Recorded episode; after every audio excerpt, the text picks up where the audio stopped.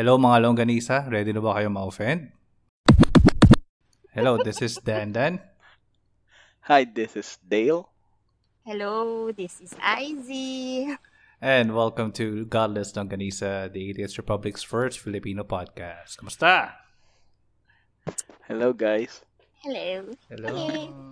Hello. Kamusta? Lindol, stop. Is- Ganun, no? Ah. Alaala ng nakaraan. Stop. Stop. Yan, no? Kailangan ko yun. Pero I hate kibuloy as in. Damdaming ko. di nagbabago. Stop. Oo. Ganun, no? I see, no? Yung mga, ano, Bakit? Ba't ako? mga nagbabalik na alaala. Stop. Mga ganyan. Oh, kung pwede lang, no? Alaala ng Mga month- monthly bills. Stop. Wala. Tapos ikakat ka rin ni ni Meralco, no? Ayop na yan. Electric current. Stop. Okay, walay na. Sige na. Ano na? Masyado Ano natin ba topic natin ngayon? Ah, ano ba nga ba pag-uusapan natin? Ikaw, ikaw na may pakada dito eh. Hindi, joke. Bale, magtotoksikan tayo ngayon. Hindi talk tayo. shit, ha? Toxi. Toksikan tayo. Toksikan ang labanan ngayon. Ah, Uy, bago nga pala tayo magpatuloy, um, season finale natin to. Oh my God, nakaka 12, 12, this is uh, technically the 12th episode. Pero si uh, episode 10 siya since may mga ilang beses tayong nag Mm. ano two-part episode. Pero grabe. Ah, bilis parang ano, parang kailan lang nagchichismisan lang kami ni IC sa chatroom, nag nag-uusap na ano, Chismisan lang Chismis. talaga dapat to. mm Sa sa podcast ba hanggang 12 lang yung isang Hin- episode? hi- eh, isang Ah, season. isang Um, wala naman, hindi wala namang rule, tsaka may mga podcast naman na walang sinusunod na season season, parang yung ano nga isang podcast nga na alam ko yung ano, ah, cognitive dissonance, dire-diretso lang sila magbilang, wala silang ah, Mm. alam na season. Parang ako ano, parang gusto ko lang na may gantong marker para merong may milestone ganun. Uy, naka-achieve na tayo ng mga gantong Oh, oh. para makita natin yung mga improvements and achievements natin. Oo. 'Di ba? Nagsimula tayo sa eh, well, ako, well, ako o kami ni IZ, nagsimula kami sa Facebook ano, video chat lang tapos hindi pa na-record 'yun. ang ang ang, ang wali, nakaka nakakainis yun yung tapos na kami lahat mag-record tapos wala ay, tapos na kami yung video tapos ay hindi na record tapos ano ulitin ba natin Di ba? Seryoso yun? Pero, oo, seryoso. seryoso yung yun na-record, oo, na-record man, wala namang audio. Oo. Yung kay IZ, yun? episode ni IZ. Na, pansin mo yun, Dale? Napakinggan mo ba yung Oh my God! episode ni IZ? Grabe yun. ah, yung hinayang na hinayang ako dun sa episode ni IZ na pinush ko pa rin talaga na yung, uy, eh, ano, ginawa, na, ginawa ko na lang yung recording ni IZ, pinatungan ko yung, ano, yung mga quiet parts ng, ano, ng boses ko. Kas- Kaya ganun na lang na parang hindi kami talaga nag-uusap in real life. Pero, first, ano, isang buong araw, araw ko yata yung, ano, inedit. Ganun ka, tindi yung pagod ko nun. sa bagay, ganun ganun kasi talaga eh, yung kung ano yung passion mo, no? Oh. Kahit mag-google ka ng isang araw talaga dyan, no? Oo, wala, wala. Uulit at uulitin. Pero ang hirap nun, ha? Oo, tapos eh, tinanda, ano, si, mga two or three weeks later pa, ano, ko pa inedit yon So, inalala ko pa, sabi ko, ano ba sinabi ko dito sa part na to? Ganun. Grabe, ang tindi mo mag-type dyan. ah. lang. Hindi kasi may nag may nag-message kagad sa akin. Ah. Client to eh. Di ba, nagwo-work ako habang Ah, ginagawa yung bagay na gusto ko rin, di oo. ba? Mag-offline ka na Wow, lang. multitasking. Oo. Sa- Naririnig sagutin, ko nga yun. Naririnig ko nga yung ang bilis ng pagtipa ng ano eh. Sa- sabi ko nga, ah, ano eh, I'm heading out of town eh. Nax. Bahala na siya doon. Hindi, Englishan kami, no? Englishan. O, Pag- anong topic natin ngayon about sa... Sa toxic Filipino culture. Ikaw may binigay ka sa aming listahan kanina. Ikaw, ikaw Oh, bahala may- dito. Mm. Ba, Meron, panindigan mo yan. Chocolate. Pero Nasa iyo yung actually, guide natin, di ba? oh, ba, ano lang to eh, sampu lang to tapos mga screenshot lang to ng yung mga magagandang magagandang ah, ano bang tawag dito na na pinost ng mga Pilipino sa online na one-liner lang eh. Kunyari, galing to sa originally hindi to galing sa akin ah, pero since pinost nila, siguro public naman to. Mm. For example, eto. Yung mga kinoko kinoko-compare ka sa iba, sabi, buti pa yung anak ni ano, quote unquote. Ano masasabi niyo diyan mga mamshi? ano to eh, tita culture to eh. Parang, kasi ako, ano, growing up na ah, yung matriarchal fam- family ko nasa isang compound lang. Um, hindi may iwasan na talagang laging i-compare. Ay, yung anak ko, ganito honor. Tapos may magdada, ano, magko-compare ng grades, magko-compare. na- Sabi ko, oh my God, nakakapagod. Kaya ito yung, siguro nag, nag, nag-force sa akin na ano, na lagi na lang akong kailangan merong merong competition. Kailangan mas magaling ako. Ganun. Oh. Nung pag mga bata kasi ang tataas din ng ng competition sa kanila eh, no? Oo. Parang yung competition rin ng magkukumari sa level ng mga magulang na ipapasa sa mga anak, no? Oo. Yes, true. Um, growing up naman, ah, ano sa akin kasi, growing up, parang hindi ko na-feel yung gano'n na kinocompare ako ng parents ko sa iba kasi, not to brag, maayos naman yung pagpapalaki sa akin ng mga magulang ko. Never kong naramdaman na na-compare ako. Siguro yung pressure lang na naanuhan ko is that, hindi ako yung ikinompare eh. Sa, sa akin ikinocompare. And Mm. yung isa kong kapatid, ayoko nang bagitin, parang nagkaroon ako na, naawa ko na ano, ay si ay, si Ajoy. Ajoy kasi yung ano ko, yung nickname ko, si Ajoy. Ganito, ganyan. Bakit bakit ikaw hindi mo kaya ganito ganyan? Pero 'di ba, nakakaano, wag mo na ina doon na ano yung self-confidence ng isang bata eh. So as Oo. much as possible talaga, iniwasan ko na i-compare yung anak ko, si Jedge, sa mga ano niya. Kasi nung, nung nag-aaral na si Jedge, nakita ko talaga yung competition, hindi sa mga bata, sa mga parents, sa mga magulang talaga, lalo-lalo na sa mga nanay. Alam mo Mm. yun? Mm. Nakikita mo totoo. yung epekto niya sa sa mga bata talaga. Totoo yan. Pero ako share, share ko lang, nung bata kasi ako, siguro dahil napakasimple rin ng, ng nanay ko tsaka ng tatay ko. Mm. Parang wala namang ganong comparison sa amin. Na, meron, meron sa mga magpipinsan. Doon ka nako-compare. Pero aware kasi ako eh, kahit maliit ako na mahirap lang kami. Kaya sila may ganon. Kaya maganda grades niya kasi mas maganda yung school niya kasi may pera sila. Mm. Mm. Yun yung aware ako doon. Kaya parang kahit ma-compare ako, parang okay lang. Parang chill lang. Pero good for you. Pero ang ang di ko lang makakalimutan yung nabanggit dati ng tatay ko na yun nga yung utol ko kasi yung bunso pogi, yung kuya ko rin pogi. Eto, an- hindi naman sa nag Asan na yung mga Naalala- kapatid mo na yan? Charot.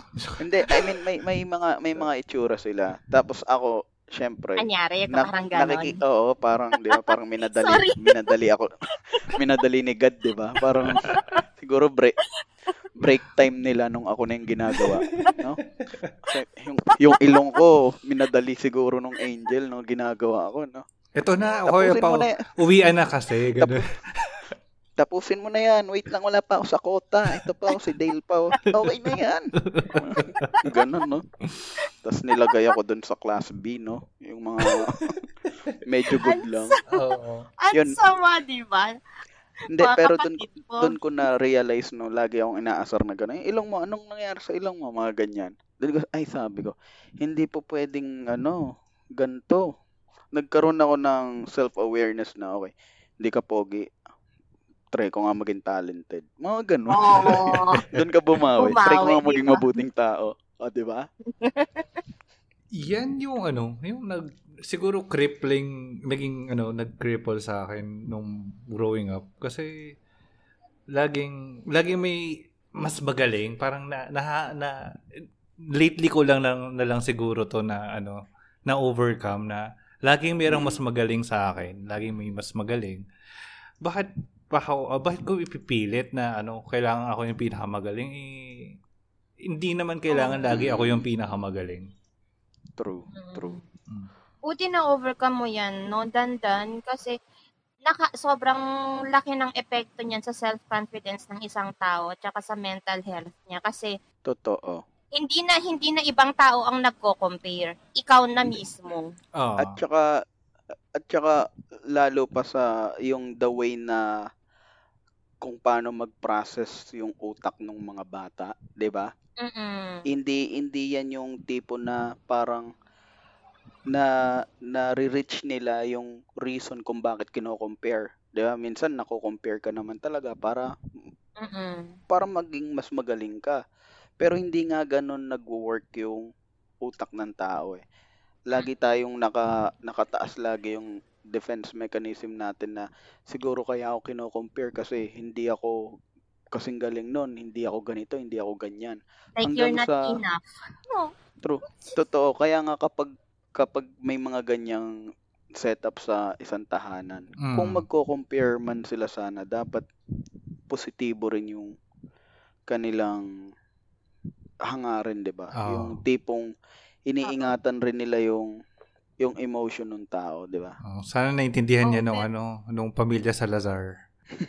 sino, sino pamilya yung sa inyo? Hindi, yung sa Kaya ako, Four Sisters in a Wedding, my God, Dale. Get some culture. ay, hindi ako nanonood nun eh. Ano ba? Yan ba yung, sorry, Netflix lang ako eh. May gan meron kayo sa Sobrang, Netflix niya. sobrang love na love yun ni Dandan, no? Oo, Nag-aaway na- na hindi na- naman ba kayo? Oh, hindi na, ah, God, hindi na tayo friends, Dale. I'm so disappointed. Kasi kagaya ko si Chris eh, yung pinapanood ko lang yung The Brits. I'm the Brits. Oh, ano yun eh, pang mga alta sosyedad yun eh. Ah, like, Minsan ipapakwento ko sa PA ko. Kay Ana. kay, ano. Mm-mm. Grabe. My God, Dan Dan. Grabe. Hindi, eh, yung balik tayo sa Four Sisters in a Wedding. Sobrang, ewan ko, ang daming nakarelate ngayon dun. Siguro dahil din talaga sa, Mm. dyan sa, sa toxic Pinoy culture na lagi na lang nagko-compare ng mga, ano, Mm-mm. ng mga anak. Ah, God, please. Pero, syempre, no, as a magulang, parang gusto lang nilang mas mapabuti yung anak nila, no? Pero, Oo. hindi nga ganun mag-process ang utak ng tao eh. Kung i-compare mo, ikaw as a, as a, as a parent or as a guardian din, i-explain mo kung bakit mo kino-compare. Mm. And dapat, dapat positive yung magiging outcome nun. Kasi pag yan hindi mo na-explain sa kanya ng maayos, ba't mo siya kino-compare, mag buboomerang effect sa inyong lahat yan dyan. Mm. Emotional wound yan. True. Mm. Tapos, next na. Next na. Eh, si IC, meron pa ba? Wala na, I think na share ko na yung ano ko sa paggaganyan, yung pagkukumpara. Kasi personally na most, ah yung pinaka-toxic lang talaga na epekto sa akin ng pagkukumpara na ganyan is anong ano anong wala ako na meron sila. Parang ganun. Ayoko anihin. Kasi meron kayo ng mga bagay na wala ako eh. I wish I had your charm and innocence. Charot. Go na Dale next. Pinush ko Pero- talaga, nakakainis. Pero ano, madagdag lang ah, since Mm. napag-usapan na rin yung ano yung wala ako. Mm. Siguro, 'di ba, lahat nga daw tayo unique. Corny corny man to pakinggan na. Tsaka isa sa pinakagasgas na naririnig natin to. Lahat daw tayo pare-parehong unique, 'di ba? Di ba? Oo naman. Pero, pero Oo naman. pero yung mga tao kasi ang ginagawa natin dahil nga mga negatibo naman talaga tayong mga creatures tayo, 'di ba? Mm. eh kino-compare natin yung wala sa atin doon sa isang tao. Pero pwede rin nating i-take advantage na kunyari si Dandan, ang galing niya mag-form ng ng sentences, 'di ba? Si si Mhm. Dandan napaka-articulate magsalita. Well, charot. Ako naman, ako naman yung thoughts ko hindi organized. Imbis na mata, ma, ma, mainggit ako sa kanya, which is nainggit talaga ako. Sinasabi ko lang to para kunyari deep, di ba? Kunyari may sense ako. Pe- gagamitin ko yung pagkakataon na yun para i-copy ko yung kung the way niya i-deliver yung mga salita niya. Alam mo yun, unique tayo kasi para may matutunan pa tayo sa isa't isa. Oh. Amen? Amen. Yes, amen. I, Amen. I can never agree more. Alam mo yun, nagets ko yun eh. But, alam mo, um, in yung inggit, it's something na parang I will never ever use sa akin kasi hindi ako inggitera eh. Admire, admiration, ganon. Ina-admire ko yung the way Dandan delivers his speech or yung pag ano na niya ng mga ano, yun yung ina-admire ko. Kasi inggit kasi is in the negative negative side which is yun nga nabanggit mo Dale na mga negatron tayong ganyan. True. Alam mo yun yung parang feeling ko parang hindi naman hindi mo naman kailangang mainggit sa isang tao eh. If you wanna improve yourself para maging kasing galing ng isang taong ganyan, huwag kang mainggit. I-admire mo siya and then you can maybe pwede mo siyang gayahin, ganun. Or baka pwede Ano pa kayo ba maging friends na magtulungan kayo, mag-improve kayo True. together. Yun. Eh, ano ko lang, add ko lang ah, sorry, masyadong nagtagal tayo dun sa number one, no? oh, Ano it's to eh? okay. 400, te- 432 slides to, kaya sorry to Charot lang. Hindi, naalala ko lang yung, naalala ko lang yung, ah, rising star siya dito sa isang community ng mga nagbi-business online. Mm. Mhm. Ngayon, um, parang ordinaryong tao lang talaga siya. Hanggang sa lumaki ng lumaki yung business niya na siya na yung naging mukha nung, ng online community na yun. Sa, sa Mhm. Philippines, kapag Mm-mm. binanggit yung pangalan niya, brand na kagad yun. As in talagang, Wow. oo. Ay, tapos, tapos yung mga friendships niya dati, na dati parang ka-level niya lang. Syempre, umaangat siya eh. Ibang, Mm. ibang tao na nakikilala niya. Ngayon, sinasabihan daw siya na mayabang, hambog. Aw. Ganyan daw. Sabi niya nga eh, imbis na matuto tayo kung paano kumita ng isang milyon sa isang araw, ang gagawin niyo pa, sisirain niyo pa yung imahe ng kapwa ninyo, imbis na alamin niyo kung paano niya ginawa yun. Mhm. Di ba, isa yun sa mga toxic Filipino culture Isa rin yan. na na kung Alam tawagin tawag ay dyan? crab mentality. Yes, Anong maybe we niya dyan? we can jump into that. Crab mentality is so rampant talaga dito sa Pilipinas. Hindi ko lang alam sa, in- I'm not sure kung pati sa ibang bansa meron ganito. Oo, siguro meron din ganito. Pero dito talaga sa Pilipinas, sobra-sobra yung crab mentality na Totoo ganyan. yan. Na Totoo. ano, yun, dun pumapasok yung inggit eh, di ba?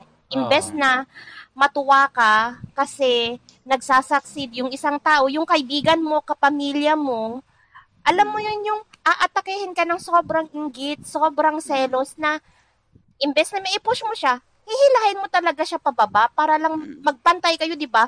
Why Mm. not? Improve yourself para, alam mo yun, umangat ka, hawakan mo siya, para siya yung, haw- pa- para siya yung panghawakan mo na umangat ka, hindi yung dadalhin mo siya sa level mo pababa. Totoo. Totoo. Ang naalala ko tuloy yung asawa ni Pacquiao eh. Ah, sinabi nung 'di ba, yung career naman ni Manny Pacquiao is hindi laging taas, 'di ba? Taas baba, bagsak na bagsak. Lalo na ako ah, fan ako ng Boxing. ng boxing eh. Mhm. Um, naalala ko yung sinabi ni ni Jinky na na minsan mas gusto daw ng tao nating mga Pilipino or nating mga kababayan ni ni Pacquiao na mas gusto nating naririnig na ah, bumubulusok pababa yung isang tao. Mas gusto natin yon kesa marinig na umaasenso siya. Yun yung parang pinaka-message niya. Kasi parang an, ang daming natuwa nung parang nagkakabaon-baon sa ata sa utang si Pacquiao or Mm. yung taxes niya parang Mm. nagkaroon ng issue. May may dagdag ko lang, ah, hindi na to binanggit ni Jinky. Ah, may dahilan daw kung bakit mas gusto ng tao na naririnig yung yung pagbagsak or kesa sa success. Kasi sa pag pag nag-fail daw yung isang tao, mas nabuboost daw yung ego ng mga chismosa, ng mga negatrons, ng mga inggit sa'yo na, o, di ba sabi ko sa'yo, hindi mo kaya yan eh. Kasi hindi ko nga rin kaya yan eh. Kumbaga, innate din yun sa katawan nila na nasasatisfy yung ego nila na kaya tama sila Mhm. sa hinala nila na hindi nila kayang tuparin yung pangarap nila. Kasi tingnan mo nga yung nangyari sa'yo, di ba? Hindi mo nga rin nagawa. Kasi ganun yung hinala ko rin sa sarili ko. So, reflection din ng sarili natin yun. At- Para yung blame aminin- wala sa kanila. Hindi, ano. Correct. Oo. At, at, at bukod at bukod doon, ito, ano lang to ah, personal kong opinion to. Sa mga nasa abroad, alam ni Icy to, palagay ko. Mm. Doon mo makikita rin yung yung pinakakulay na ugali ng ng mga Filipino eh. Ay, true. Kapag kapag yung palagay nila either napopromote yung kasama nila o mas nabibigyan pansin yung ginagawa ng kasama nila, merong something. Merong something na mararamdaman ka about Oh dun sa Filipino communities na yun. Oh my God. So, alam mo yung experience ko dyan, sobrang as in first-hand experience ko to ha, na yung mga kasamahan ko dati sa Dubai na nung nagpunta ako, yung boss ko, ma, ma- magali, matatas. Kapag mga Arabo kasi is parang hindi karamihan, matatas mag-English. Pero yung Yeah. boss ko, a- ang galing niya mag-English. So ako naman, marunong naman akong mag-English. So nakakapag-usap kami ng maayos kasi parehong straight yung English namin na ganyan. So, yung mga kasamahan ko, maraming beses ko silang naririnig na pinag-uusapan na sinasabi na ganyan. Hindi ka naman magsasaks magsasaksid sa buhay dahil sa magaling ka sa English at saka marunong ka ng tamang pronunciation ng Arabic. Diba ganyan? Yun yung naririnig ko which is, sabi ko, ano ba to? Ang mga Pinoy talaga sa ibang bansa, Totoo. imbes na matuwa sila sa sa ginagawa nung ano sa success ng kasamahan nila pin, pinababa talaga. So, alam mo yung grupo namin, ako yung outcast kasi hindi ako nahihiya sa boss namin. Parang kung mag-usap kami, magkaibigan lang kaming ganyan at nagbibiro, nagbibiroan kami. Tapos sa kanila, hindi. Alam mo yun, natatawag ko pa siya sa pangalan niya, ganyan. And Mm. natuto ako ng tamang pronunciation ng Arabic. Hanggang sa, pati yun, ginawang issue. Sa- sabi ko, oh my God, bakit kayo ganyan? Ako- Nakakainis. Mm, madagdag lang ah. ah, so, yun nga, OFW din ako. Isa ako sa pinakabatang OFW nung 2011. Ah, Mm. 20 years old lang ako noon. As in talagang totoy na totoy. Pag nakita mo, ah, na na naranasan ko talaga yung talagang binubuli ka na hindi nyo ba alam kung bakit 20 years old lang ako nag-Taiwan? May sakit yung tatay ko. Ba't niya ako binubuli? Nandun lang siya sa loob ng isip ko talaga. Na, ba't ganito tong mga Pilipino? Parang malayo ba sa pamilya? Kaya nag enjoy sila na ako, pinakabata, imbis na maging kuya-kuya ko kayo. Is pagtitripan yung kakainin ko, kukunin yung unan ko, pagod na pagod ako. Alam mo yun, 12 oras isang Oh, araw. Ngayon, merong isa akong di makakalimutan doon. Si, si, si, si Fredo, ang pangalan niya. Pitong taon na siya doon sa company. So, ma-share ko lang ha, bibilisan ko na lang, sorry. Mm. Wala, wala. Ang, ang, ang nangyari doon, kasi ang liit ko, di ba? Tas yung, yung, yung makina namin, sobrang laki. Pero ang ginagawa ko, dinadaan ko sa bilis kasi mabilis talaga rin ako gumalaw. Ngayon, gusto ko nung supervisor namin ng, ng pantyang kung tawagin. Eh di ganyan, ganyan. Hanggang sa siniraan niya na rin ako na tamad daw ako. Siya una, to- totoo, hindi ko alam yung hindi ko alam kung ano yung gagawin ko kasi bago lang ako. Pero hindi ako tamad. Hindi ko lang alam yung pagkakasunod-sunod ng gagawin ko. Kaya humihinto muna ako, binabasa ko, sinusulat ko yung pagkakasunod-sunod. Ngayon, nahuli ako ng pantyang na yon na naka, nakahinto lang. Mm. Tapos, eh dahil matagal na nga yun sa Taiwan, si Fredo, chinekwa-chekwa niya yung pantyang na ganyan, ganon, ganon. Eh di pinatalsik ako. Kumbaga, pinaalis ako dun sa department na yun. Nilagay ako dun sa may yung buhat talaga, yung as in talagang parang ang construction worker. Mm. Ah, ako lang yung Pilipino doon. Eh dahil bata ako, akala ko normal lang yun o ganun. Doon ko lang nalaman sa mga incheck doon na kaya ang mga nilalagay doon yung mga pasaway. Eh dahil ako lang yung Pilipino doon, naging fluent din ako sa Chungwon, sa sa language ng Taiwanese, 'di ba? Kahit papaano marunong na ako sumabay. After three months, ibinalik ako doon sa department namin Mm. straight yung yung Taiwanese ko. Ngayon, nakikita ko na yung mga yung mga Filipino kung sino yung talagang backfighter na iba yung harap sa iba yung harap sa foreigner, iba yung harap sa kapwa Filipino. Kaya sabi ko, alam ko na kung sino yung mga iingatan ko dito. Hanggang sa naging paborito din ako ng panchang kasi hindi na nila Mm. kailangan mag-English-English na. Oh, no good, no good. Mm-mm. no, no, ingwon, no. Puchitaw ingwon. Mga, yung salita nila. Mm-mm. Hanggang sa, doon ko na-realize na, tangin na, siguro, nagbigay daan yung, yung pagkakataon na yun para makita ko talaga, mapatunayan ko na talagang huwag ka magtitiwala sa, sorry ah, Oo. kasi isa isa rin ako sa fan ako ng ng ating tradisyon kultura. Pero sa Filipino merong may pandidiri din sa sa mga sa mga toxic Filipino cultures. Nan nandidiri din ako. Sobrang nandidiri ako sa ibang ugali nating mga Pilipino. Alam mo, Dale, I get you. Kasi meron din akong ganyang pakiramdam, which is, I feel ashamed sa sarili ko na, okay, I'm a Filipino, but if ever na pipiliin ko kung ano yung nationality ko, pwedeng wala na lang. Pwedeng tao na lang. Yun na lang yun. As in, as tao. Hindi na as Filipino na ganyan. Kasi alam mo, mararamdaman mo talaga yung, yung parang, yung mga ano ng ibang lahi na, oh, oh, Filipino ka, na magkakaroon ka ng konting hiya kasi alam mo kung how toxic Filipino can be. True. At saka, ang isipin mo na lang ah, sige, pagpalagay na nating totoo si God, di ba?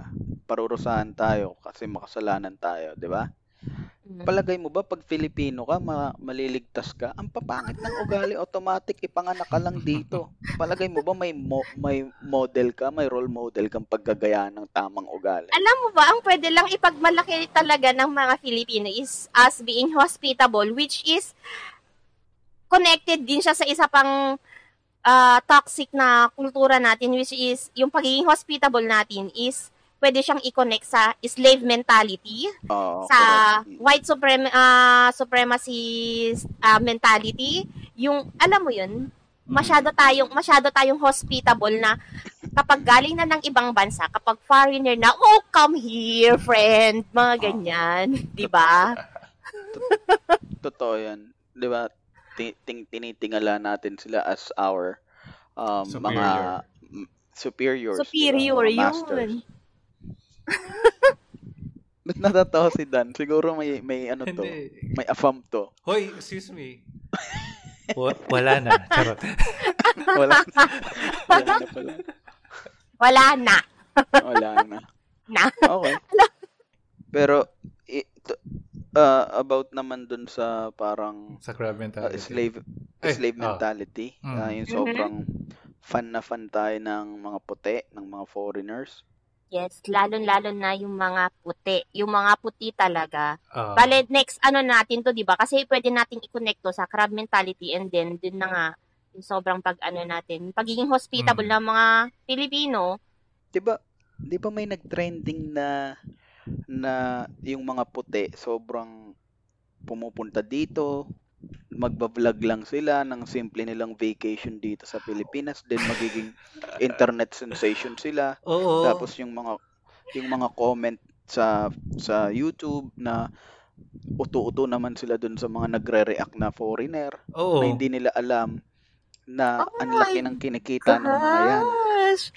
Di ba? Na kung vlogger Well, ka, kailangan ano, na- magbakasyon ka muna sa Pilipinas tapos ano, mag, magsabi ka ng magandang bagay about ano, the Philippines, Oo. successful ka. I mean, et eto pa, yung mga nagre-react ng videos, okay sila. Wala akong wala akong issue diyan kasi honestly, isa rin sa mga tinatarget kong gawin yung mag mag Mag-vlog. YouTube, 'di ba? Mag-vlog. Oo. Pero yung tipo na kayo sa comment section, lalo na yung mga parang for example, yung isang sikat na singer.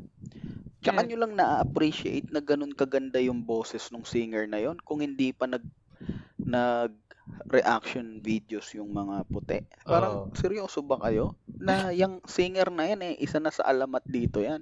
Mm. Ngayon, tsaka nyo lang siya nakilala, napansin kasi nag-react itong grupo na to. Oo. na- Charis diba? Pepenko.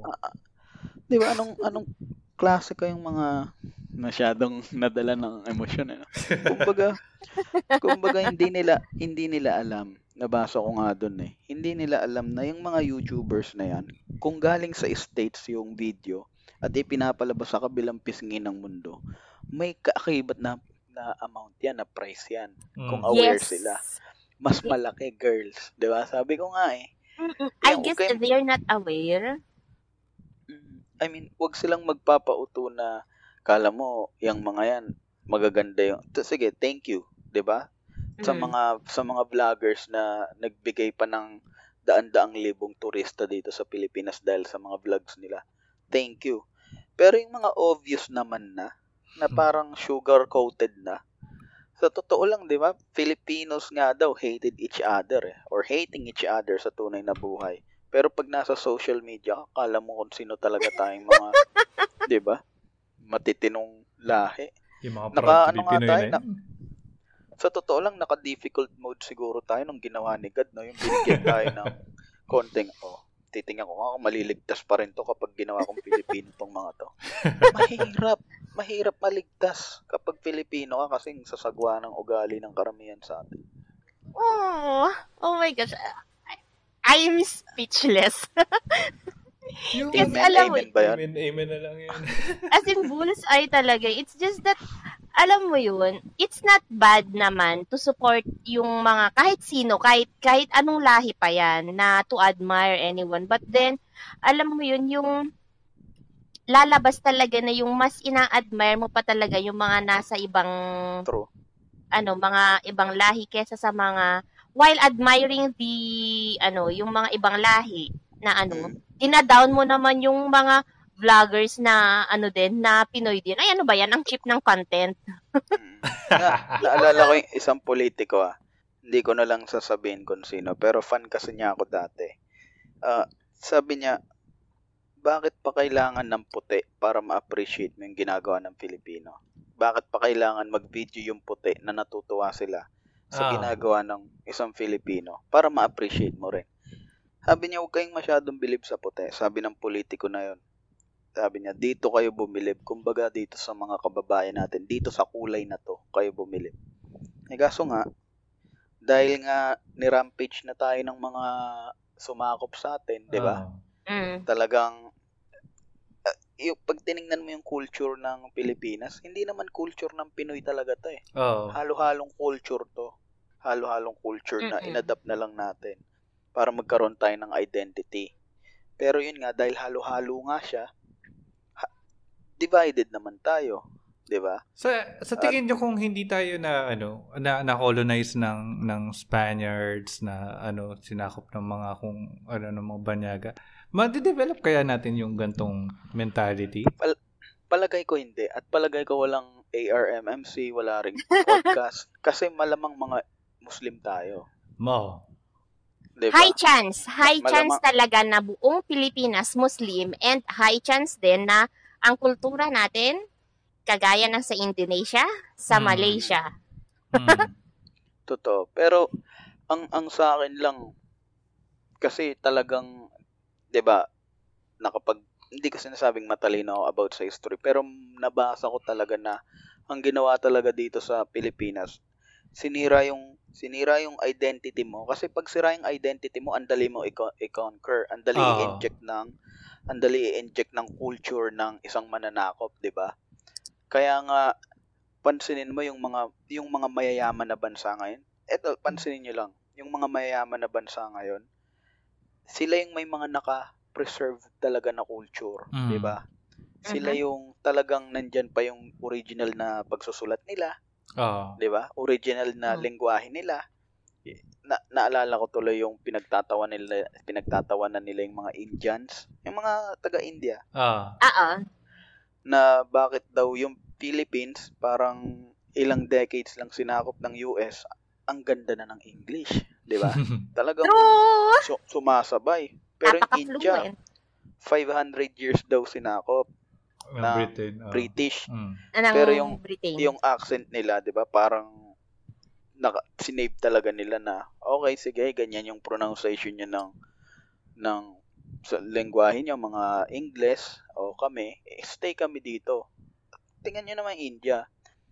Talagang ano, talagang kahit papano yung economy nila Oo. Mhm. umaangat pa rin, 'di ba? Yung Mhm. technology nila, yung science nila, even yung religion nila, hindi nila inalis, 'di ba? Oo. Mhm. yun at yun pa rin sila. I mean, kaya nga sabi ko dun sa, kahit sa tropa ko na, sa, na Indian din, tuwan-tuwa ako sa inyo kasi may mga colonizer kayong sinira yung culture nyo, sinira yung mga temples nyo. Pero, kumbaga, nag-comeback kayo. Kumbaga, yun, yun, yun pa rin kayo kung ano yung kung ano kayo, yung identity ninyo, kinip nyo yun. Kaya, tingnan nyo, India, isa sa pinakamalaking economy sa buong mundo. Mhm. Mhm.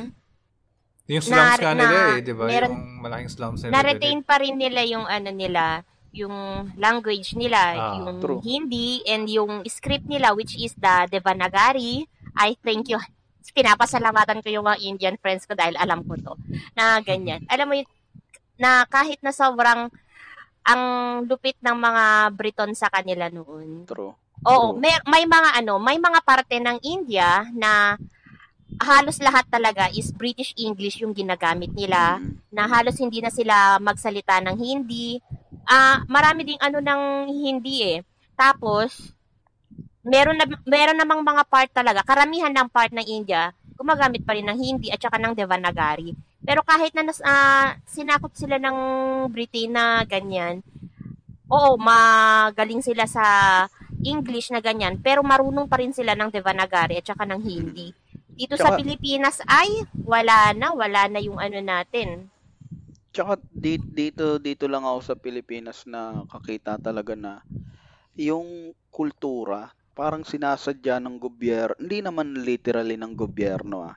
Na Hmm. parang may may factor kung bakit nawawala yung identity natin. For example, I- I'm not against sa, sa mga mahilig sa mga foreign languages ah. Mm-mm. Hindi ako against sa dyan. Mm. Dahil yung globalization, kailangan talaga yan, di ba?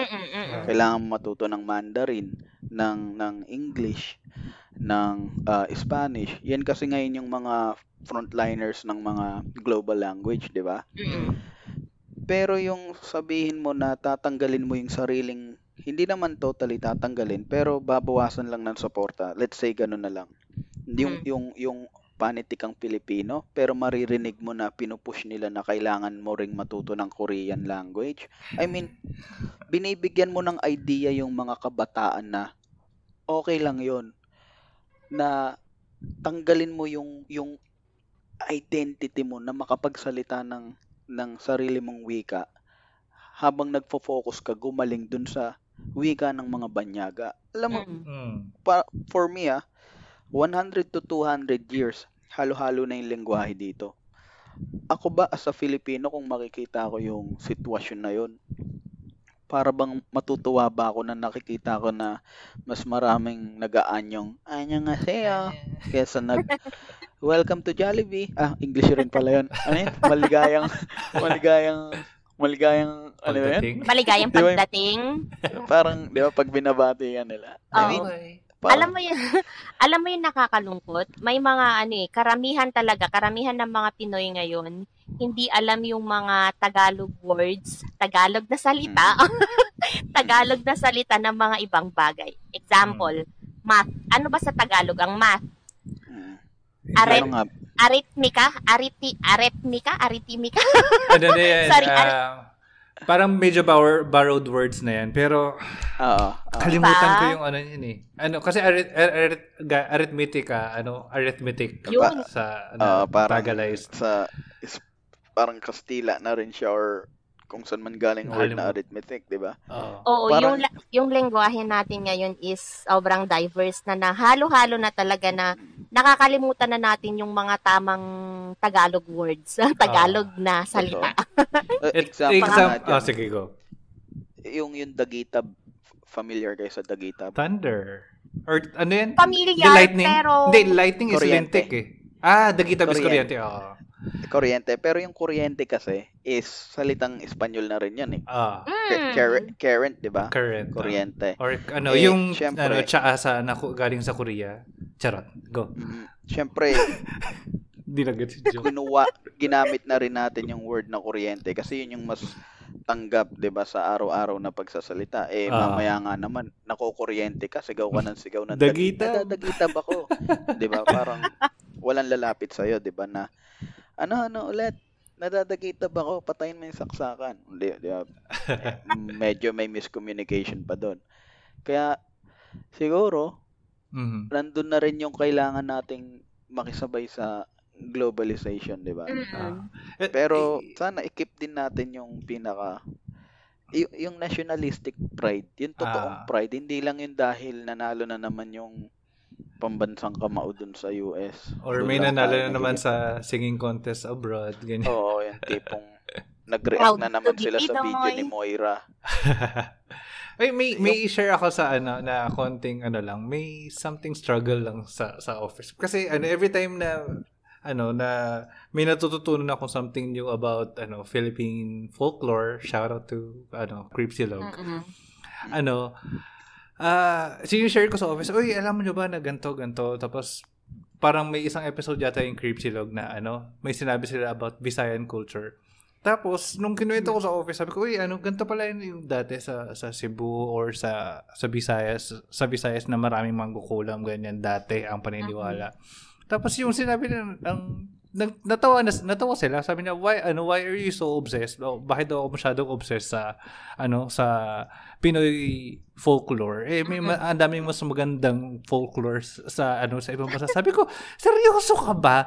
Hindi mo ba alam kung gaano kalalim yung folklore natin dito na, ano, na yung mga bundok natin mayroong may dalawang version, may Banaahaw tsaka yung San I think it's San Isi, San Clemente or San Isidro na Mm.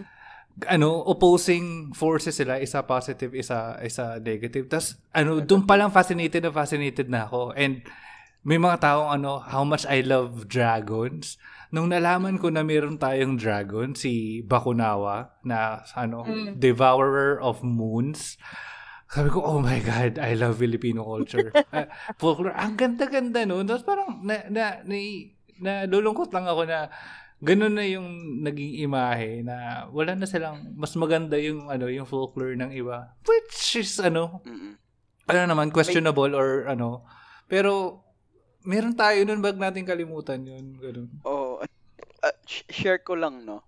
Mm. Ma- maiksi lang. Mm. Kung willing ako makorek kung mali yung pagkakaalala ko, ah. Mm. Mm. Pero meron akong paboritong nabasa kasi meron ako ditong book ng talagang sobrang dami niya siguro, siguro mga 200, 300 ah, pages ng Filipino ah, folklores, yung mga Mm. alamat ni ganto rin, ni ganyan. Ah. Gan- sobrang sobrang fan din ako nun nung bata-bata ako kasi Tagalog yun pa lang yung kaya kong basahin eh. Mm-mm.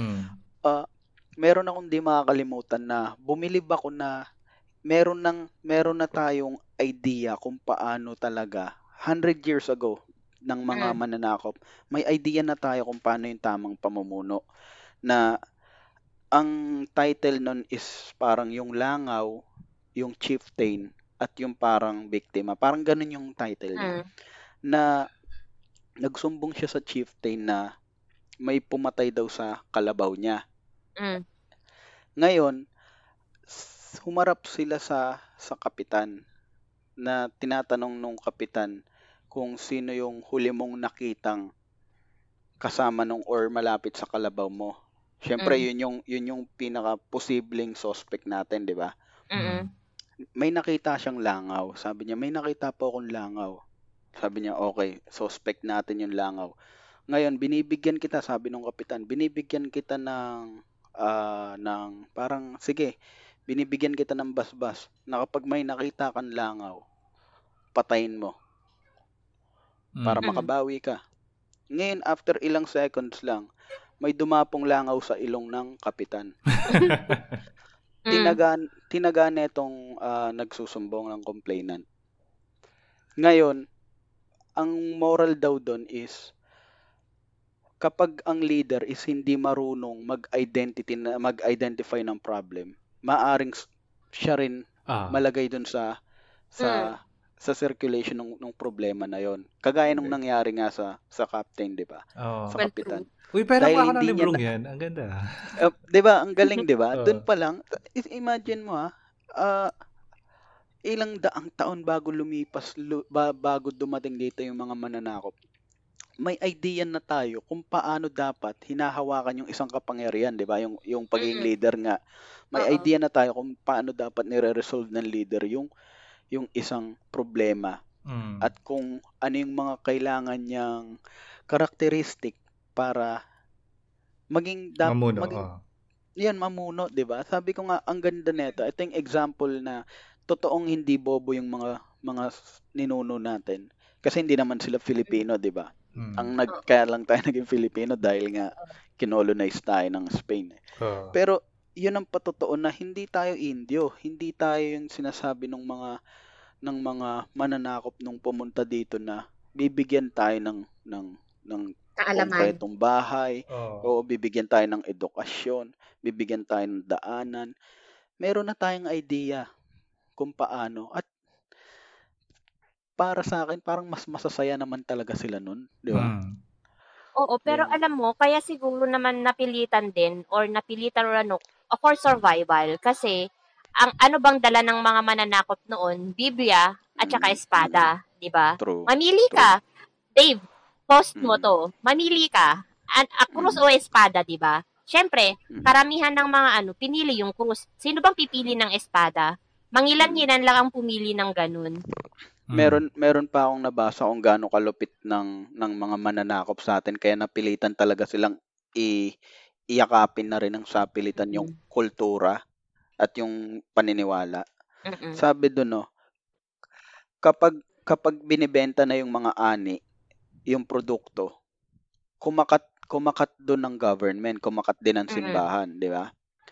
Pero kapag tipong kunyari, ah walang nakuwang ani o kakaunti lang o hindi nabenta, ang gagawin ng gobyerno, kakamkamin niya yung mga produkto. Sila yung maghahanap ng pagbebentahan. Kumbaga, wala talagang natitira sa mga sinaunang Pilipino noon Mm-mm. na talagang minaltrato sila ng simbahan, minaltrato sila ng gobyerno ng Mm. ng Kastila. Sino nga ba namang magsasabi na 'di ba? O sige, pipiliin na lang namin yung yung yung espada. Eh pag pinili Hmm. mo yung espada, talagang hindi lang naman torture ang gagawin niya sa iyo, Oo. sa pamilya mo rin, 'di ba? Mm. I mean, yan ba yung yan ba yung relihiyon na gusto nilang yakapin? Hindi naman sa pinaparinggan natin yung Katolisismo, pero that's that's your history, guys. Mm. Kung aware kayo sa kung paano pinalaganap yung Katolisismo sa Pilipinas. Diyan talaga nagmula yung slave mentality ng mga Pilipino. Ah, pwedeng i-ano din sa survival talaga. Imbes na mamatay, yakapin na lang ang banyagang ano. Which is, hindi naman mali yun eh. Gusto mo ang mabuhay, di ba? Pero ang epekto naman nun hanggang ngayon, which, ganyan na karamihan yung, na, yung mga kaugalian ng Pinoy na kapag banyaga, mas mat- mas nakakataas kaysa sa atin, which is sobrang nakakalungkot talaga. Imaginein mo na lang, no? Siguro kung balik lang tayo dun sa nabanggit ni Mac. Ano kaya kung nagkaroon talaga ng free will yung mga Pilipino to to govern our own land, no? Yung mga sinauna nating kababayan. Ano kaya tayo? Mm. Let's say let's say re- remove muna natin yung Islam. Doon muna tayo sa sa kung ano yung unang umiiral na na pamamalakad ng mga ninuno Mm. natin, 'di ba? Animismo.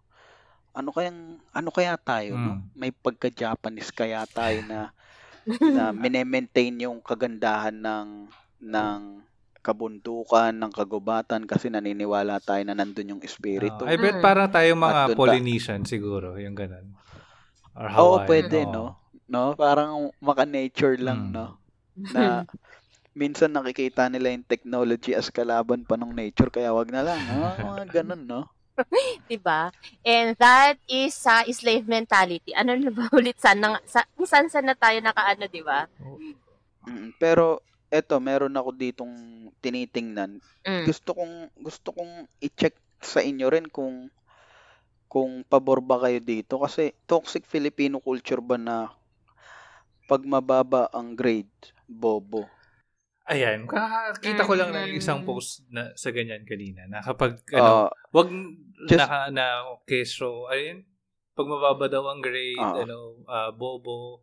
Pero kasi sa school mo matututunan yung ano yung mga basic disciplines na ano umabol sa Ah. deadline, wag wag parang Mm. ganoon, parang reflection yan ng ano ng magiging ah, ugali mo or about life. May Mm. matututunan, matututunan ka Mm. niya. Kaya hindi mo pwedeng sabihin na Correct. kailangan na hindi mo kailangan ng Oo. mataas na grades para maging successful sa buhay. Parang ganun.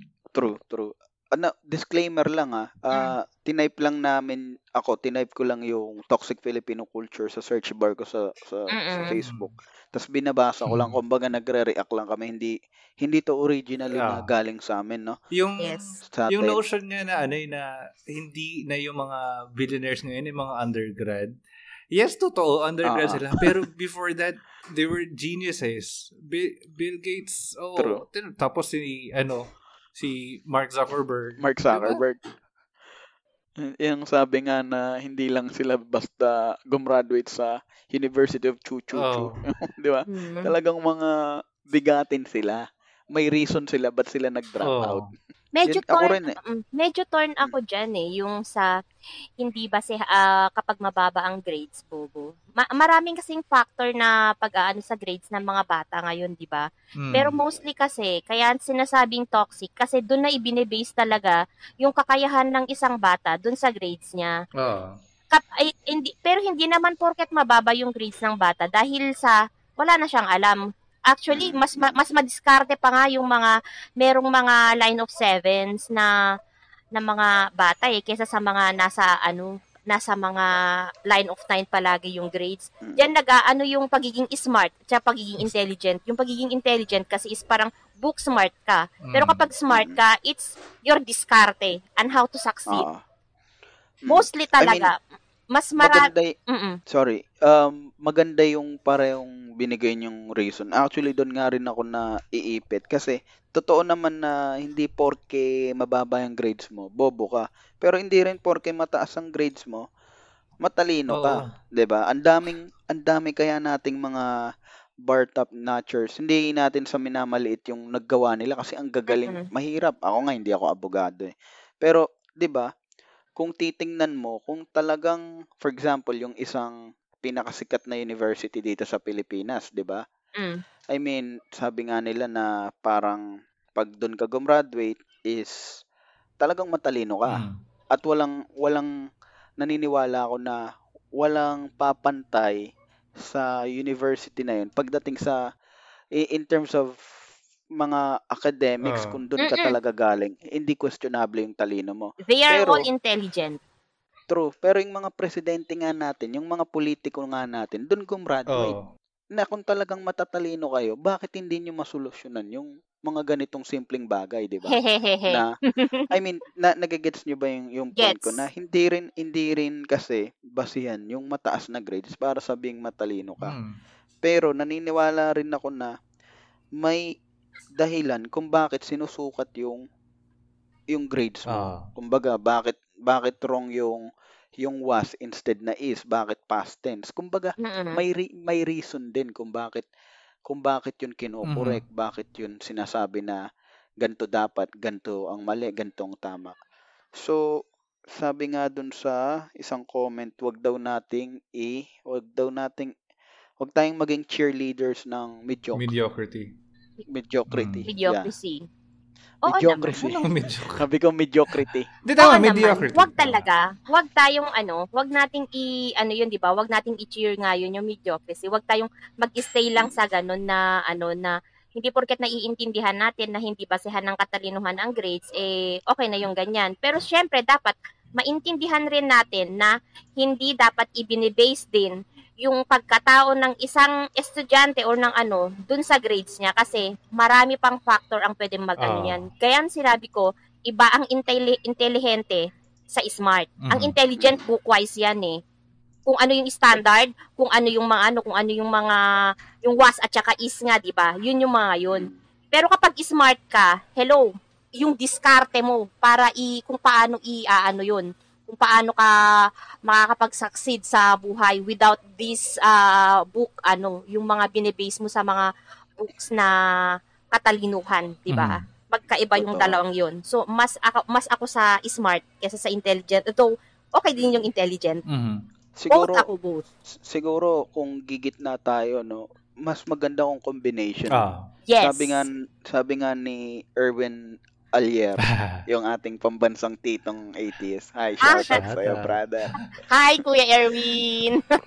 Sabi niya nga, iba pa rin kapag combination ng ah, traditional at saka nung, yung, yung applied na education, Mm. tsaka yung etong ang mga nasa institution, yun talaga ang dapat. Hindi lang yung parang pipili ka lang na, 'di ba? Iba rin kasi yung labanan talaga ngayon actually. Ngayon, Mm-mm, mm-mm. Noon siguro, 'di ba, parang sige, mag-aral ka tapos kapag gumraduate ka, may maganda kang trabaho. Mm. Pero dahil ngayon nga yung information binabato na lang sa Mm. tablet, sa cellphone, sa desktop, sa laptop. Sabi nga nila eh, may mali rin sa'yo kapag hindi mo in-educate yung sarili mo. Dahil nagbabago, 'di ba? Ang bilis Mm-mm, magbago mm-mm, nung, mm-mm. nung panahon. So, ang So, ang question, do you consider this one as toxic? Mm, magpe-play safe ako dito I pero think- para sa akin hindi to toxic Uh, eh. mid- mediocrity Half-half is sa akin. toxic. mediocrity is toxic. Pero, yung sa ano, naalala ko tuloy yung book Is na, it na toxic?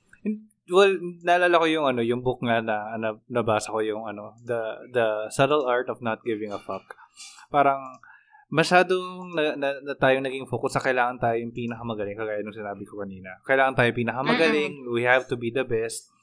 Pero sa dami ng population, sa dami ng hindi ani ay hindi ka magiging best most of the time and ma- maraming beses na ano second ka lang or at, at worst or nasa gitna ka lang and dapat it's it's okay kasi hindi ka naman laging panalo dapat kailangan mat, mat, matutunan Mm. mo rin yung yung ano pakiramdam na natalo ka kasi hindi hindi lahat ng ano may ayun nga laging Kaya- mayroon at mayroong mas magaling sa Parang Mm. ayaw tanggapin ni IC yung parang meron at merong papalit. Hindi.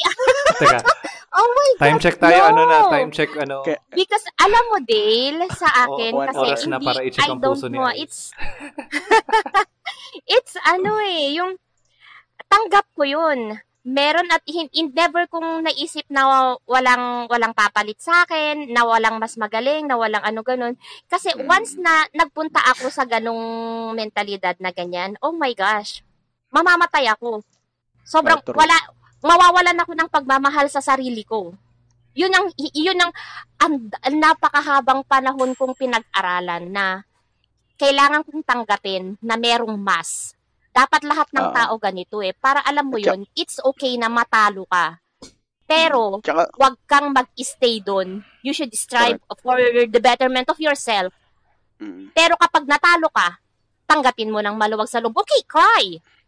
Pero, please, w- wag ka, wag ka lang doon. mm. Pagkatapos mo Tsaka- umiyak, bumangon ka naman, please. Kasi, tsaka mahal mo sarili mo eh. Mm, Oh my God, I should naman, make sample myself style din.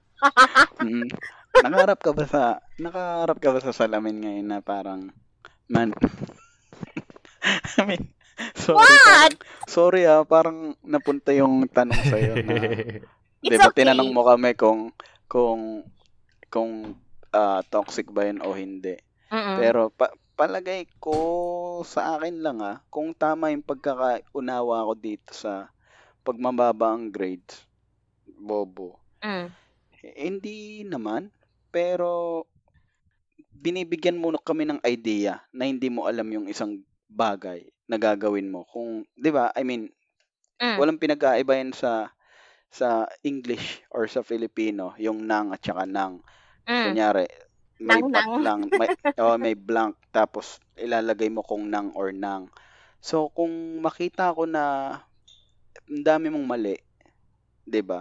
Doon ko ma-determine na okay, meron siyang struggle dito sa sa sa area na 'to.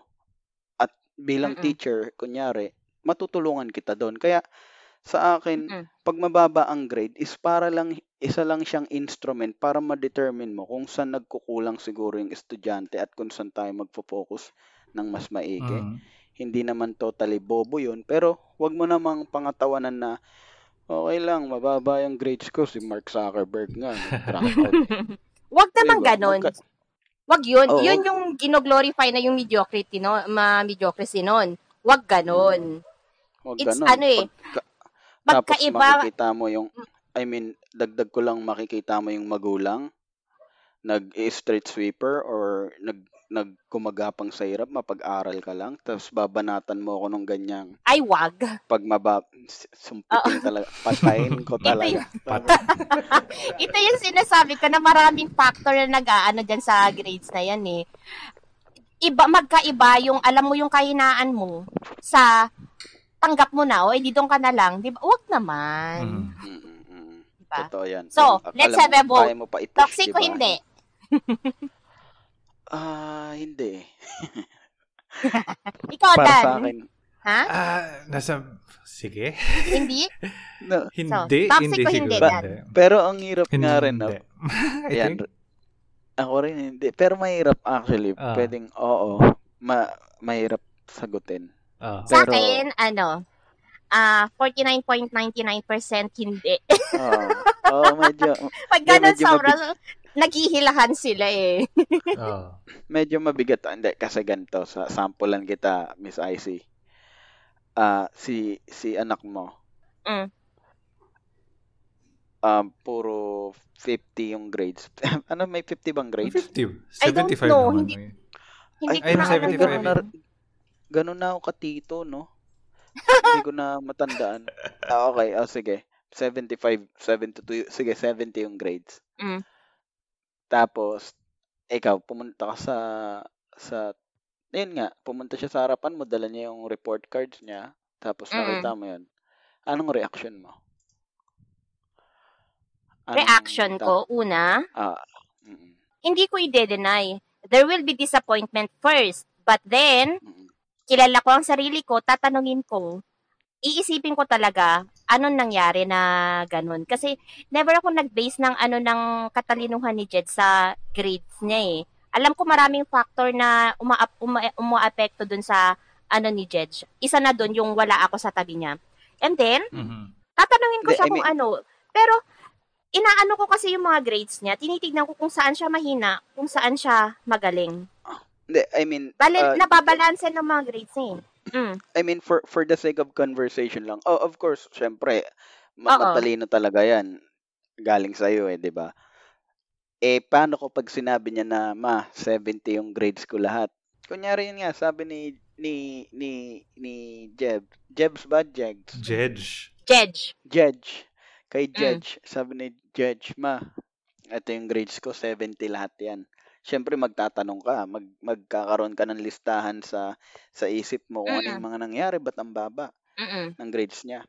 Pero sa gitna ng conversation niya, sinabi niya, pag mababa ang grade, bobo. Pag binanatan ka ni Judge ng ganon, ano yung magiging reaction mo? Di ba? Alam mo, yung tanong mo na yan, a pag, mababa, Hmm? pag mababa ang grades, bobo agad. That's, uh, yan yung eksaktong sasabihin ni Jeds talaga. Kilala ko yun eh. Kilala ko yun eh. Hindi ako nananalo sa kanya sa argumento. Promise. Eh, ikaw, as ikaw bilang lag, nag-guide sa kanya, anong sasabihin mo? Yayakapin mo pa siya ng mahigpit? Sa Oh, leeg? Sa leeg. Alam mo, palagi kong sinasabi kay Jedge na ano, sabi ko sa kanya, medyo, oo, at saka wala akong, hindi naman sa wala akong pakialam sa grades niya. Matutuwa ako kapag matataas yung mga grades niya. Pero ang importante is alam ko na natuto siya, alam ko na nag-i-strive siya para matuto pa, at higit sa lahat, huwag niyang kakalimutang maging isang mabuting tao. Huwag niyang ibe-base yung pagkatao niya kung sa kung ano, kung ano yung kayang abutin ng isip niya. Mm. Yun. Yun, So, yun yung palaging paulit-ulit kong to. sinasabi kay Toxic Jets. nga. to- toxic nga to kasi nasabi mo na wa- kumbaga mag-strive siya sa kung ano yung kakayahan niya na alam na aware siya na kung ano pa yung kakayahan niya, 'di ba? Oo. Oh. Kasi Alam ko eh. Alam mo yun, iba kasi yung ano, me- alam mo yung tingin kay Jeds noon, si Jeds yung teacher's enemy number one nung elementary siya. Oo, teacher's enemy number one yung anak ko. Hindi, I don't know, pero Ano, parang ano, nung grade 6, alam mo yun, meron yung ano, meron yung sa honor roll na ganyan, nagulat sila, nag-top 4 yung anak ko. Alam mo bang pinagdudahan talaga yung kakahayaan ng anak ko. Galit na galit ako. Alam mo yung mga parents, si. Jedge, top 4, gumanon sila. Sa- Sabi ko, tag-ina nyo kasi lahat ay sorry. Di ba? Hindi kasi ako sip-sip sa teacher. gumanon ako. Oo. May mga ganong Pero- panggulat yung anak ko. I, I mean, sig- ako kasi, since wala pa akong anak, wala pa akong, wala rin plano siguro. yung, Ayoko yung at least eh. baka hindi mo pa alam. Baka meron na diyang nabuo. Oo nga eh, tas hindi lang sinabi, no? Tas magkikita na lang kami, no? Tay, ako na to. so, ah, what, what di, anong ako na to? 'Di ba? Tas, I mean, yun nga, yung tipong natatakot ako na magkaroon ng ganyang eksena rin pag nagkaanak ako na Mm. parang baka hindi ko matanggap, parang tipong Ah. ah, I mean, I mean yung may ganyan mangmamaliit sa anak ko na reflection ko ba to o reflection to ng anak niya o magkaiba magkaiba dapat namin tinatanggap yun. Iba yung yung dapat niyang approach bilang Mhm. magka, magkaibang Mm. identity kami or dapat din tulungan ko siya na I mean parang ang hirap nung gano'n no, ikaw Mm. compare yung anak mo kasi hindi mo alam Mm. kung reflection mo ba yun o reflection niya yun at bilang isang magulang kailangan mo siyang tulungan na ipaliwanag na hoy anak hindi porke mababa ang grades bobo o hindi porke mataas ang grades matalino. I mean yung pagka-character building parang ang Mm. hirap no Ang hi- alam mo, magulang. alam mo Dale, struggle yan talaga lahat ng mga magulang, lalong-lalo na sa akin kasi 'di ba nga ah, single parent akong ganyan. Pero buti na lang hindi naman ako nagkamali sa ano kasi there were ah, aaminin ko, may mga pagkakataon talaga na ikinumpare ko yung sarili ko kay Jets. Nasabi ko sa kanya yun, which is sobrang mali. Pinagsisisihan ko talaga kasi nung nag-aaral ako, never akong nagkaroon ng line of seven, sorry. Lagi ako nasa honor roll na ganyan. And then, bakit ganyan si Jeds na ganyan? And then, dun, namulat ako, ah, nagising ako na, iba yung kabataan ni Jeds, iba yung um, estado ng, wala siyang ano, yung, wala siya yung traditional na ano ng pamilya na may nanay, tatay, at saka anak, di ba? Sa akin kasi kompleto eh. Healthy yung ano ng fam- family ko. Si Jeds, hindi. So, yun yung ikinonsider ko pang isa. So, inano ko talaga, yung, so, yung struggle sa akin na pinipigilan ko yung sarili ko na i-compare ko yung ako, yung sarili ko sa kanya. Maling-mali yun sa mga ginagawa ng mga parents na ano. Hinayaan ko si Jedge na siya mismo yung makatuklas ng ng mga kakayahan niya at saka yung mga strength niyang ganyan. Mm. Inaano ko si Ako- Jedge eh. So- sorry. Mm. Um ako nga eh isa sa pinaka siguro pinakatamang ginawa kong desisyon sa buhay ko talaga yung hindi muna ako pumasok sa pagpapamilya kasi honestly speaking ah siguro mukha Mm. lang tayong masayahin lahat although lahat naman ng tao may ganong side ng buhay di ba Mm. Mm. pero minsan talaga may mga bagay tayong hindi talaga natin alam gawin na nakakatakot na maging magulang tayo na hindi pa tayo I mean hindi pa tayo ready bilang isang you know ganap na adult Mm. paano mo i-guide yung isa pang 'di ba nila lang na kung ako nga sasabi ko sa sarili ko eh may may part ng decision making ako na yung parehong ma- ma- parehong tama alam kong parehong tama yung gagawin ko hindi ko yun magagawa. Hindi ako makakapili doon hanggang sa wala na hindi It's ko na siya nagawa. sabi ko ito bang ganito bang personality ang magga-guide sa isang nilalang para maging mabuting tao siya doon ako natatakot kaya sabi ko nga eh, Oh. emotionally and financially siguro pag ready na ako. Siguro pwede na rin ako Hmm. mag-baby pero sa ngayon, 'di ba? Parang Alam mo, Dale, tamang Dale, tamang harot lang. Dale, alam mo, Yes po. ang pagiging isang magulang, hindi mo napapag-aralan hanggat hindi ka nakaka, na, hindi ka nagiging isang magulang. Hindi mo mapapag-aralan yan sa kahit na anong school.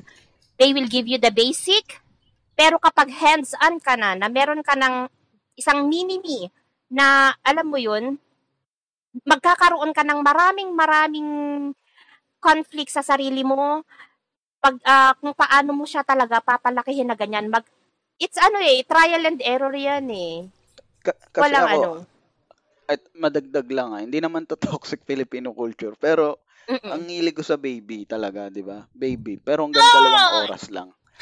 Pag lumam- Uy, same! Ala- alam mo yung pag tatlong oras ko na silang kasama, napapagod na ako. Sabi ko, ano kaya kung anak ko to? Tapos habang buhay ko pang makakasama, nako po. Eh, Parang hindi ko kaya. Alam mo, Dale, um, tipong, yung gets tipong, kita. yung kalaro ko, yung pamangkin ko dun sa uh, Kidzonia, mm Oo. i- iniram ko lang siya kasi gusto niyang maglaro eh. Tapos ako naman, 'di ba, feeling feeling mabait na tito. Tapos siya yung unang pamangkin, kamukha Ah. pa siya nung nanay kong namatay. So, punta kami doon. Ngayon bago makarating nung nung kid zone niya, may dadaanan kang carousel, mini Ferris wheel, Mm. tapos yung mga maliliit na slides. Sinakyan ko lahat 'yon. Talagang nandun ako. Pagod, pagod na pagod ako. Tapos nung sinabi ko, uwi na tayo, banatan ba naman ako ng no? No. yung, yung malditan na no? No. Na sabi ko, oh sige, bumili kami ng ticket ngayon dun sa kid zone niya. Doon Oo. ko talaga siya binabalibag. Kala siguro ng mga nanonood, naghaharutan lang kami. Hindi niya alam. Gigil na gigil ka na Hindi. pala. Pasimple ko ng dun. Hindi, charot lang yon Pero, I mean, parang doon ko na realize na ang hirap din pala talaga mag-alaga ng bata. Saludo Sobra! talaga ako sa mga sa Alam mga mo, mommies. Alam mo, Dale, ako guilty ako na almost half ng buhay ngayon ni Jedge, wala ako. Absentee parent ako eh. Sobrang Siyempre nag-struggle ako kasi naman siguro kung ba't mo Meron, nagawa oo naman. Mer- meron talagang reason na ganyan. Pero sa akin talaga, ayoko pang magkaanak. Ayoko talagang magkaanak. So, so, alam mo yun, embracing motherhood, it took me 10 years, Dale. 10 years. Mm. Kailan lang talaga kami naging, alam mo, sobrang close ni Jedge. Pinagpapasalamat ko talaga sa family ko na pinalaki nila si Jedge na Malapit rin sa'yo. malapit pa rin sa akin. Alam mo yun, Mm. alam mo, tumatawag sa akin si Jets na, Ma, kailan ka uwi? Hindi ko alam, Ah. anak. Mm, uwi ka na. Mga ganun. Na, nakakadurog siguro ng puso yun, no? Na iiyak na yan. May, Iyak may magja-jollibee mamaya pag after neto. I know na. Bakit niyo ba ako pinipilit pa iyakin? Oh my God. Hindi, ch- charot lang. Kasi Charot kaya, lang kaya alang si Day lang umiyak, ang pangit naman pakinggan na siguro Oh. umiyak. Kala ko ang pangit naman ni Dale. Sabi ko. Hindi ah. Okay, going back dito, ang next daw is pabida. Pabida ka Oh kapag God. madalas kang nag-recite sa Oh my sa gosh. class. Alam mo bang, ewan ko, ang sobrang dami ko ng rant about sa ganyan, sa pabida, sa ano. It's, Mga smart shaming din. oh, Mm, isa yan sa pinaka- ka. ikinagigigil ko talaga. As in, gigil na gigil ako sa mga ganyan. Yung kapag may palaging nagre-recite, ay pabida. Mm. Kapag, alam mo yun, yung, Mm. yung sinasabi na Jollibee, Jollibee, mga ganyan. Naranasan ko yan Mm. nung nag, ah, nag-aaral na ako dyan sa, ngayon, ngayon, sa caregiving class namin ganyan na, may tinatawag na Jollibee na ganyan. Gigil na gigil ako. Hindi ko masabi sa kanila kasi alam ko kapag nag, ah, pinagsabihan ko sila doon, talagang ma-offend sila kasi ah, minsan gumagamit din ako ng mga words na talagang nakakahiwa eh. Mm. So nagrant talaga ako na ganyan. Is it bad na gawin ng isang tao yung best niya para, alam mo yun, para makaangat? No! Never! Mm-mm. Diyan, nagsi- diyan na, na, alam mo yung ugat ng ganyan na ano, inggit. Mm-mm. True. At saka prejudice, an- ano ba yung prejudice sa Tagalog? Yung parang panghuhusga? Ah, Um, oo. parang ganun. Oh. Tama ba? Yun nga, yung pagiging makitid ang ulo. Diyan, yan yung ugat niyan. Kasi, it's all about intention, di ba? Minsan, sinasabi nating pabida yung isang tao kasi ang tingin natin, yung intention niya is magpasiklab, magpabida, Diba? kunin yung spotlight. Mm-mm. Hanggat hindi natin nakikita yung intention ng taong yon nag magja-judge at magja-judge tayo. For example, yung taas ng taas ng kamay. Ang intention niya pala is para maging proud yung tatay niyang may sakit Mm. na nagkasakit dahil sa pagmamaneho dahil pinag-aaral siya na gusto niyang paakyatin ng stage, di ba? Eh pero dahil hindi natin nakikita yung bagay na yon, ang mangyayari sa atin is magja-judge talaga tayo, 'di ba? Kaya it's nag-i-start talaga sa pagiging kalmadong utak lahat ng solusyon para maiwasan yung mga ganyan kasi papunta na rin crab mentality yan eh. Alam mo, Totoo lang. unang-una talaga dapat natanggalin ng isang tao, kahit sino pa yan, kahit na anong race, Pinoy ka man, or kahit na ano, inggit. True. Yung inggit talaga. Oh my gosh.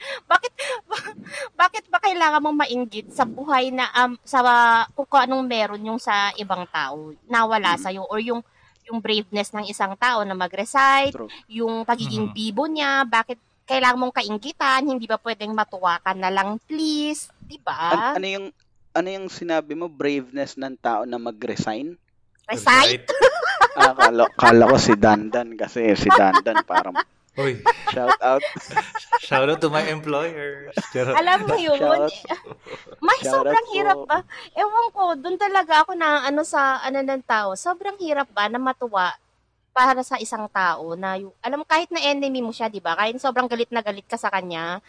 Alam ko may hypocrisy dito ah, kasi may mga lapses din akong ganyan, pero natutuwa naman ako kapag nag ah, ano eh, kapag nagsasucceed yung isang tao. Kahit nagalit ako sa kanya, kahit na ayoko siyang makitang ganyan. Uy, si ganito naka-achieve ng ganyan. Oh, wow. Good for him. Good for her. Good for them. Ako ako nga share share ko lang yung kumbaga nangyari sa amin sa sa family.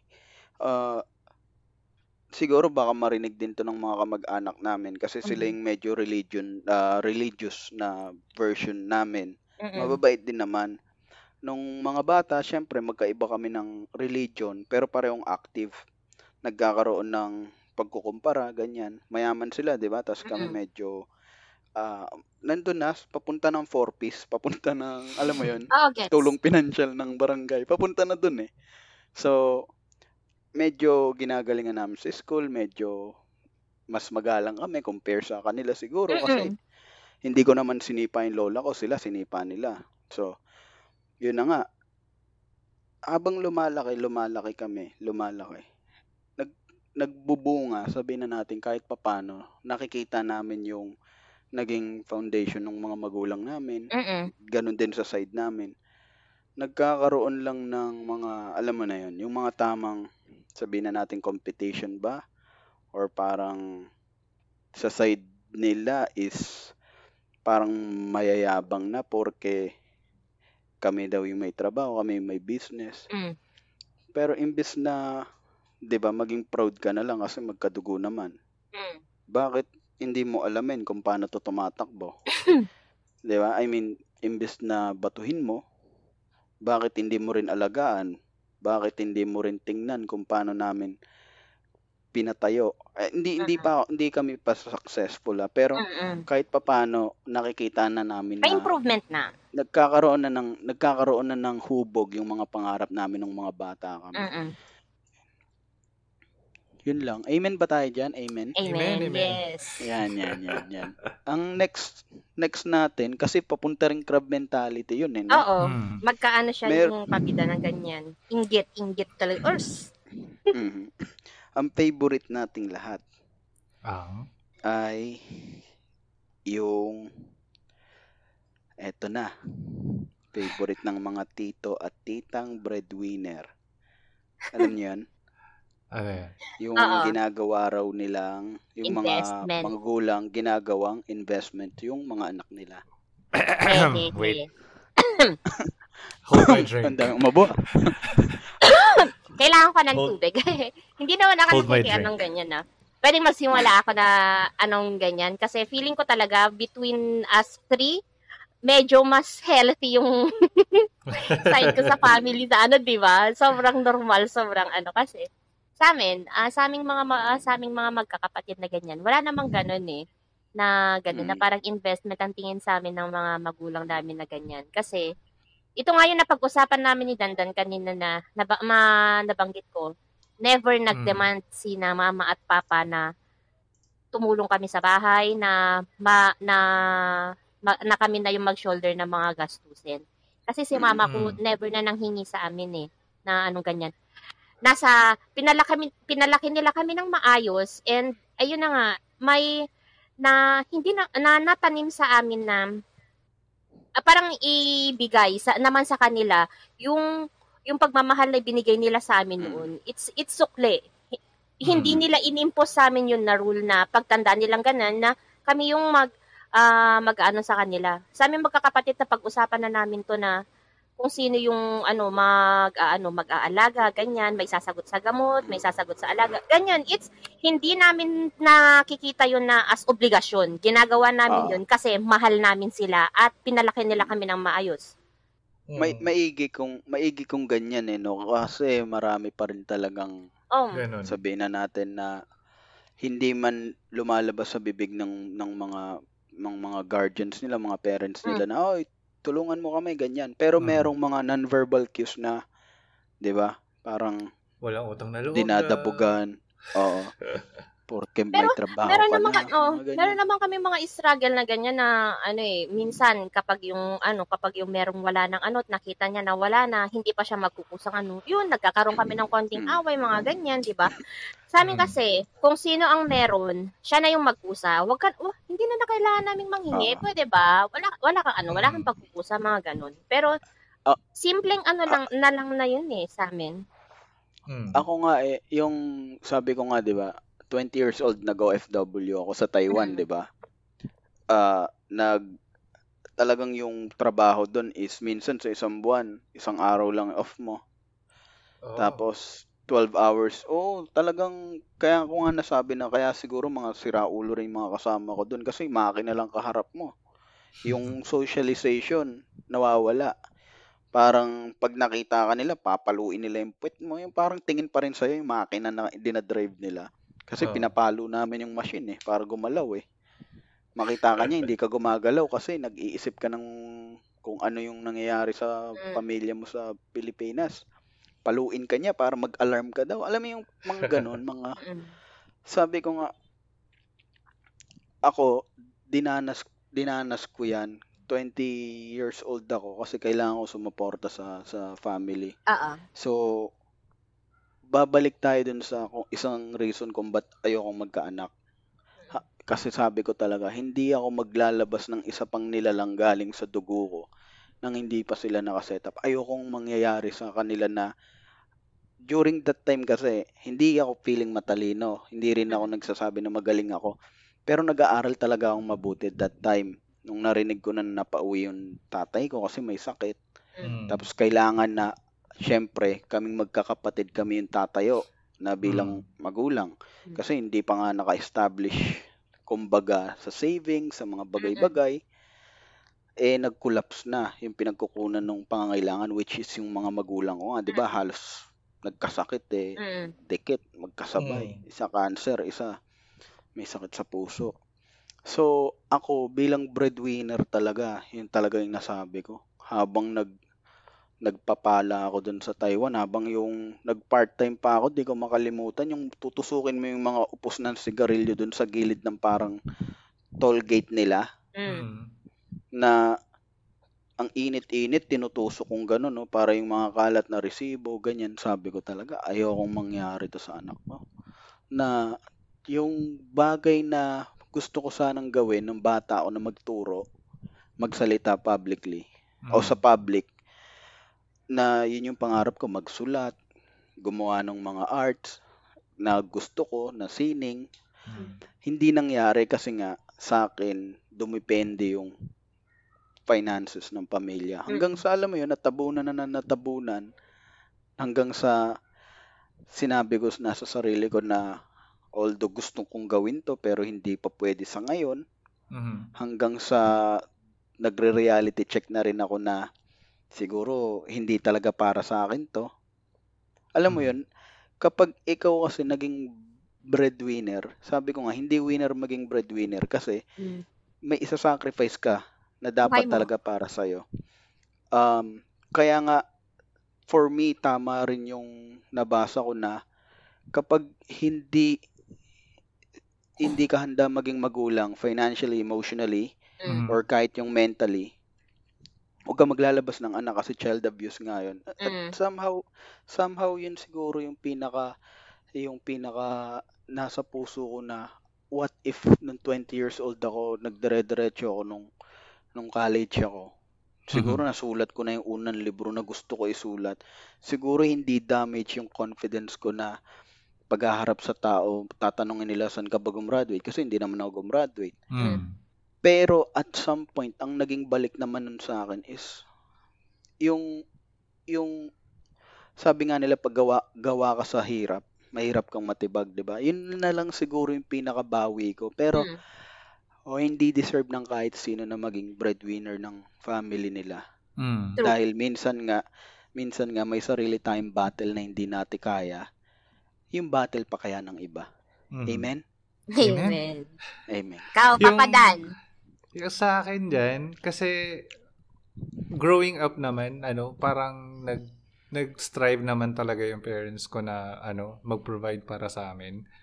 Sig- ah, nag-start lang siguro ako mag-work noon kasi nung na, na-realize ko na parang hirap na hirap na yung parents ko tapos biglang nakabuntis nga yung kapatid ko. Sabi ko, ay, tigil, ano, Oh. tigil na ako dito. Parang, tapos nakakonsensya pa ako no, kasi sobrang, ano, all our life, naka, naka-public school kami nun eh, nung bata kami. Tapos biglang, ano, nangarap ako mag-private school. Tapos sabi ko, tama na. Wag na to. Itigil ko na to. Parang, ako nang bahala muna, ma, ganyan. Tapos, Mm. Diyan na lang sa kapatid ko. Yung sa setup ng family, hindi naman sila nag ano eh, nag-impose din sa amin na nagpumilit na kailangan kami yung mag Mm. mag-provide sa kanila. Ah, nag-retire sila ngayon na sinecure nila na meron silang ma, may Yun ah, ang, may bahay sila, ganyan. Tapos ngayon, ngayon lang naka, naka-sense nga na they're living on pension lang talaga. Kaya sila nagsasabi, uy, kulang na kami sa gamot, kailangan namin panggamot. Parang doon lang pumapasok na kami magkakapatid. Pero never naging ano, naging rule sa amin na kailangan or never nila inimpose sa utak namin na kailangan kami mag-provide para sa kanila. Pero um nung nag-come out ako sa mama ko na ano na bakla nga ako ganyan. Mm. Ano? Ay, bakit? ay, bakla ka ba? Minsan. nung, Bakla pala to. Nung, nung nag-come out ako sa mama ko, sabi niya, parang, sinong, ano, sino mag-aalaga? Ay, ano, sino mag-aalaga sa'yo pag matanda ka na? Ganon din yung papa ko, na, uy, ano, hanap ka ng mabubuntis mo, ganyan. na kasi para kailangan may mag-aalaga sa'yo pag matanda na. And sa ako ibabalik sa kanya, sabi ko, ma, ako, okay na ako, parang ganyan. Or pa, okay na ako. Kung tatanda man ako, hindi ko ibibigay yung ano, iaasa sa anak ko na mag-alaga sa akin kasi ayokong ma ano eh, ma ma-retard. Ay, hindi hindi derogative yung word, ah, ma ma delay yung success nila dahil kailangan nila muna akong alagaan bago sila mag-pursue ng ano ng buhay nila. Mm. Ay- Ayoko maging ganun. Tapos, ewan ko, naging extra away sa amin ngayon yun na every time mini-mention ko na ganun nga yung mentality ko, iniisip nila na binabalik ko sa kanila na ayaw kong mag-progress. Sabi ko, hindi ma. Kung mayroon akong, ano, ibalik natin sa, ano, sa, kung paano nyo kami pinalaki. Kung, ano, kung may gusto kaming itulong sa inyo, hindi yun out of, ano, utang na loob. Dahil gusto namin ito. Hindi, Mm. hindi to dahil sa pinilit mo sa amin. And ayoko din na ma, ma- ganun yung maging pakiramdam ng mga anak ko sa akin is, kailangan nilang, ano, ibalik sa akin yun o kailangan ibigay sa kanila responsibilidad na alagaan ako pag matanda ako. Ano, Y- ayoko yung- yung, po sa kanila Mm. yun. True. Yun nga yung yung na-share ko na kanina yung napanood ko na video. I think commercial yun eh. Na yung sandwich generation, Mm. 'di ba? Na na napanood ko lang po ah, hindi ko po siya nabasa. Uh, I mean, nung bata siya binigay sa kanya lahat ng magulang niya. So, Mm. nagkaroon ng pressure ngayon dito kay Mokong, ay kay Mokong, dun sa anak na pag lumaki siya, kailangan isuklian yung parents niya, 'di ba? Mm. eh nagkaroon siya ng syempre nagkaroon siya ng trabaho pero nagkaroon Mm. din siya ng family. So Mm. tumutulong pa lang siya sa family niya na biological family niya Mm. na parang bumabawi pa lang siya eh Mm-mm. nagkaroon na siya ng pamilya na na binubuhay yun sa kanya. Mm. Mm. So na na sandwich siya doon between sa that sa sa family niya, mom, mom and dad niya na makatulong siya doon. And dito sa sa kinreate niyang sa kinreate niyang pamilya na which is kaya karamihan sa mga tao lalo na sa culture natin mga Mm-mm.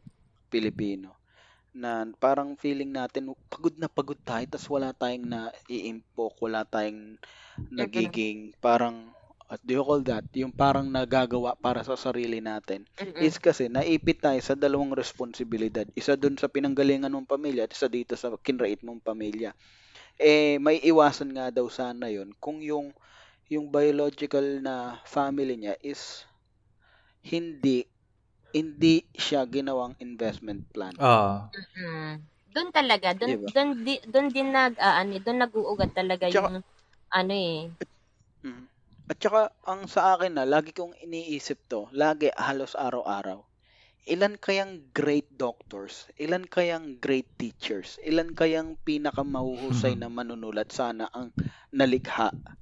Mm. Marami. Question, may may ano eh, may gusto kong tanungin sa inyo eh. Ito yung madalas na nababasa ko na pinagdedebatehan ng mga ano. Obligasyon ba ng anak ang mga magulang? What's your take in this? Ah, ito. Kasi um, kung kung magulang ka, ikaw yung ano, yung mas may capacity na mag-provide sa anak mo. So ikaw yung mag ano, yung mag responsibilidad mo is dapat sa anak mo. Mm. Ha, pero kung may mga ano, yung li- like yung mga pamilya na na ano nahiwalay sa sa ano, nahiwalay ganyan or Mm-mm. may kapansanan or hindi kaya nung magulang na ano, yung mas capable na mag-provide, yun yung ano, yun yung ah, dapat mag-provide. Kasi kung ikaw yung anak na ano, ikaw yung may kaya, ganyan, ikaw yung mag, mag- tumulong sa magulang mo. Ngayon, ini yung mentality na ano, uy, kailangan mong mag-aral ng maigi kasi kaila para ano, pag-aralin mo yung mga kapatid mo. Doon ako galit na galit. Parang Teka, Oo. ma'am, ano, unfair, ano, di, ang dami kong mga pinsan na ganyan, well, ano, sa father side, meron din yata ako sa mother side na, teka, paano naman yung panganay? Paano yung, ano, yung future niya? Parang, i-delay mo para lang, maano, sa success ng mga kapatid mo. Okay, sige, okay lang siguro kung, ano, kung si nanay, ano, mag-isa lang siya, tapos, voluntarily si panganay eh, ano ma ano pag-aralin ko na lang si ano si bunso ganyan okay Ah. yun pero kung post mo na ano oy ano since graduate ka na pahinga na ako retiro na ako oh ikaw na bahala dito sa bahay ah, ang daya nyo naman parang bawian ba to parang Mm. Ako, sa akin, hindi talaga eh. Mm. Kasi, ang term na obligasyon is parang kaakibat siya ng katawan mo na kadugtong ba? Mm. 'Di ba? Yung tipong part sila ng decision making mo, part sila ng kung paano tatakbo dapat yung buhay nila at yung buhay mo. So, for me, hindi talaga dapat eh. Dapat gumawa rin ng sa sa side ng mga parents, gagawa rin sila ng ng I mean, kailangan cargo din nila yung Mm. sarili nila. Hindi hindi cargo na tsaka lang nila naisip na cargo nila yung sarili nila nung mga matatanda na sila. Siyempre, ah, same din naman yung naibigay na na days nila 24 hours din kahit nung kabataan nila, 'di ba? 24 hours din. Siguro meron meron din yung lalo na yung mga hindi ko sinasabi to ah, baka ma, Mm. ma-misinterpret ng mga nakikinig. Ang gusto ko lang puntuhin is dapat either in-educate din nila yung sarili nila sa pag-handle ng oras Mm. at pera para hindi umabot sa ganong point nang nagsasuffer is yung Mm. anak. Pero pwede naman nilang i-rebut na, eh yung opportunity nyo noon, namin noon is hindi naman kagaya ngayon na ngayon halos hi- hinihila nyo na lang yung Mm-mm. oportunidad. Online, may makukuha kayong work, ganyan, ganyan. Sa amin, hindi. Pero yun ba yung reason kung bakit ilulugmok mo sa mas malalim na kahirapan yung Mm-mm. anak mo? Alam mo naman na pala na ganun yung sitwasyon. Dapat hindi mo na lang siya Mm. inilabas. I, I mean, siguro siguro medyo harsh lang pakinggan kasi yung Mm-mm. culture ng Pilipino is sobrang sobrang Mm. intact, 'di ba? We stick like rice, sabi nga ni ng isang komedyante. Eh minsan doon pa tayo, doon pa tayo na nadedehado eh. Dahil dahil nga dikit-dikit tayo. Yun yung tumba nung isa, yung bigat Mhm. na na hindi nadala ng isa eh gumagatong doon sa pinakamatibay na paa, Mm. 'di ba? So hindi tatayo yung lamesa o yung upuan kung yung isa lang yung paan na nakatayo o kung nandun yung bigat, Mm. 'di ba? Kaya nga sabi ko, ang dami sigurong napakahuhusay na Mm-mm. doktor, napakahuhusay na engineer, na teacher na hindi na lang naituloy ng dahil diyan. So magba-backfire din 'yan sa sa sa, sa Oo. ating mga Pilipino, 'di ba, na yung mga doktor Mm. natin is hindi ganun ka-competitive kasi hindi sila ganun Mm-mm. ka-passionate. Yung iba, 'di ba, nagdoktor kasi pin- pinilit ng magulang. Sabi nga ng ng napanood kong komedyante, nakakatakot daw 'yun eh.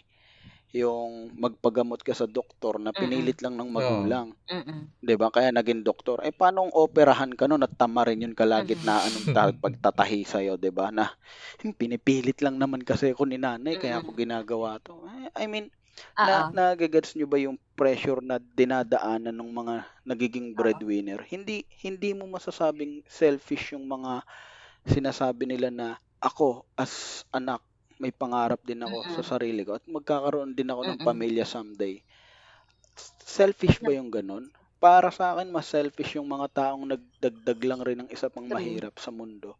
At sisihin yun kung bakit Oo. mahirap yung isang buong pamilya. Ang take ko dito is, alam mo yung, ang pagkakaintindi ko, si, ko kasi sa obligasyon is, ikaw, yung may kagagawan ng isang bagay, kaya obligado ka na Ah. buhayin din yon na, alam mo yun, na Mm. in-nurture yun. Mm. Ang mga Oo. anak ba, si- sila ba yung gumawa sa sarili na hindi, di ba? Ang mga magulang. Kasi sila ang gumusto, sila ang gumustong ma- magkaroon ng anak. So, Mm. yun yung yun ito yung technical na ano ah kapag ah, obligado ka kapag ginawa mo. So, dito Oo. ngayon magulang ang may obligasyon sa anak. Ang anak walang obligasyon sa magulang kasi sino bang uh, Uy, ipanganak niyo ko. Hindi mo sinabi yun, di ba? Ito yung technical na side.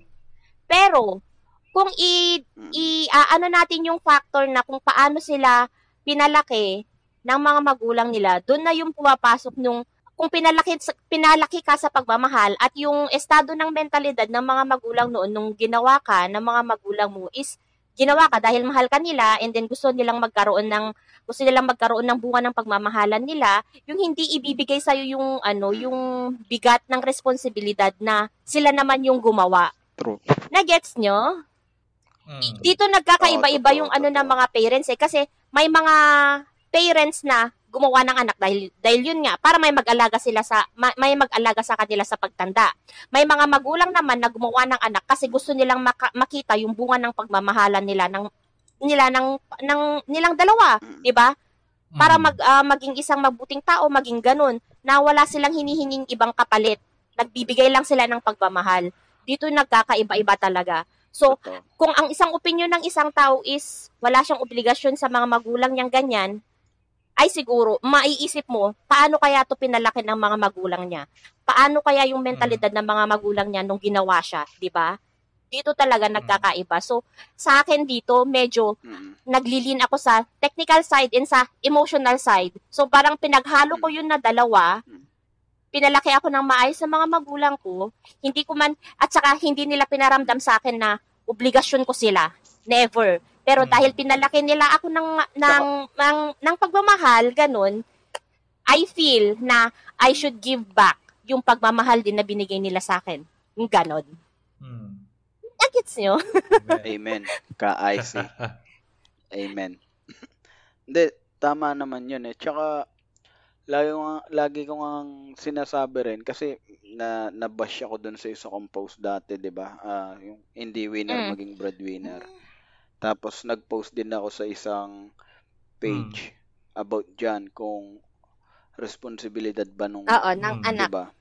Ng is, oo na kung para, para sa akin para sa akin uulitin ko lang yung nabanggit ko na kanina.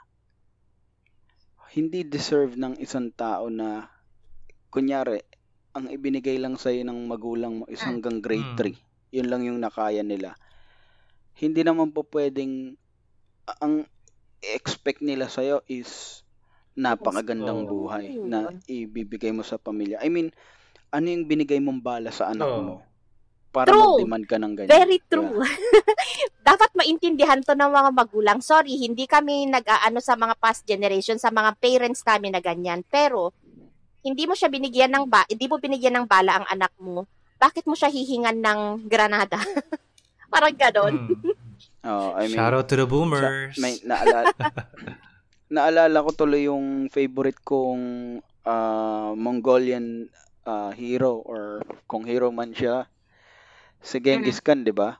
Na kaya na conquer ng anak niya rin ng mga ah yun nga anak niya, mga apo niya yung mga empire sa paligid ng Mongolia o ng steppes nga of Mongolia is dahil na i-ready niya bilang bilang tatay, bilang great Khan na na-ready niya yung mga kailangan Mm. ng army, na kailangan ng ng mga susunod na leader sa kanya o yung mga ah, yung mga leader na under Mm. niya. Kaya nung namatay siya, 'di ba? Tuloy-tuloy pa rin although hindi lumaganap ng sobra. Pero 'di ba? Yung Mongolian Empire is the greatest uh, yun, largest continuous empire sa kasaysayan. From kung di ako nagkakamali from South Korea hanggang Hungary ganun kalaki yung na-conquer nilang Mm. lupa.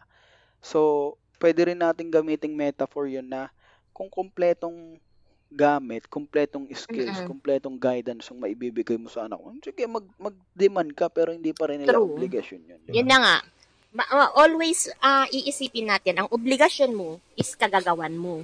Hindi hindi galing sa ano, alam mo yun, hindi nila pwedeng ano, wala kang utang na loob, mga ganyan, 'di ba? Dito talaga nagsisimula yung mga sobrang malalaking away ng mga pami-pamilya. Wala kang utang na loob, binuhay kita, binigyan ng ganito, ganyan, tapos ganyan. Oh God. Oo. Mm, Sorry. Totoo yan. Sorry, Sabi ko may- nga eh, yeah, abang, abang binabanggit mo yan, may mga nai-imagine akong scenario sa buhay ko na Ow. Mag- mag-iyakan na lang tayo dito. Moving on. Sige. Mm, pero no, grabe no. So, may may may Okay. isa na lang, idagdag ko lang bago matapos Mm-mm. yung ah, kasi last Ah. na yun eh, no? Last ba yun? Hindi pa natin na ano yung isa. Ah, Hindi ko hindi ko kasi alam honestly kung anong exact ng pinagkaiba ng culture sa tradition. Ang alam ko yung tradition is ah yung paulit-ulit na ginagawa, Ah. 'di ba? Na parang sinasalin through generations na ginagawa Mm. yun kasi kultura, 'di ba? Yun, yun nga yung yung meron ako hindi ko makalimutan. Nantotroll lang talaga ako noon. Parang busy, hindi pa ako busy noon eh Mm. sabi ko, although hindi ako original na nagsabi nito, pero kailangan talagang wag nang iparada yung mga patay natin sa daan.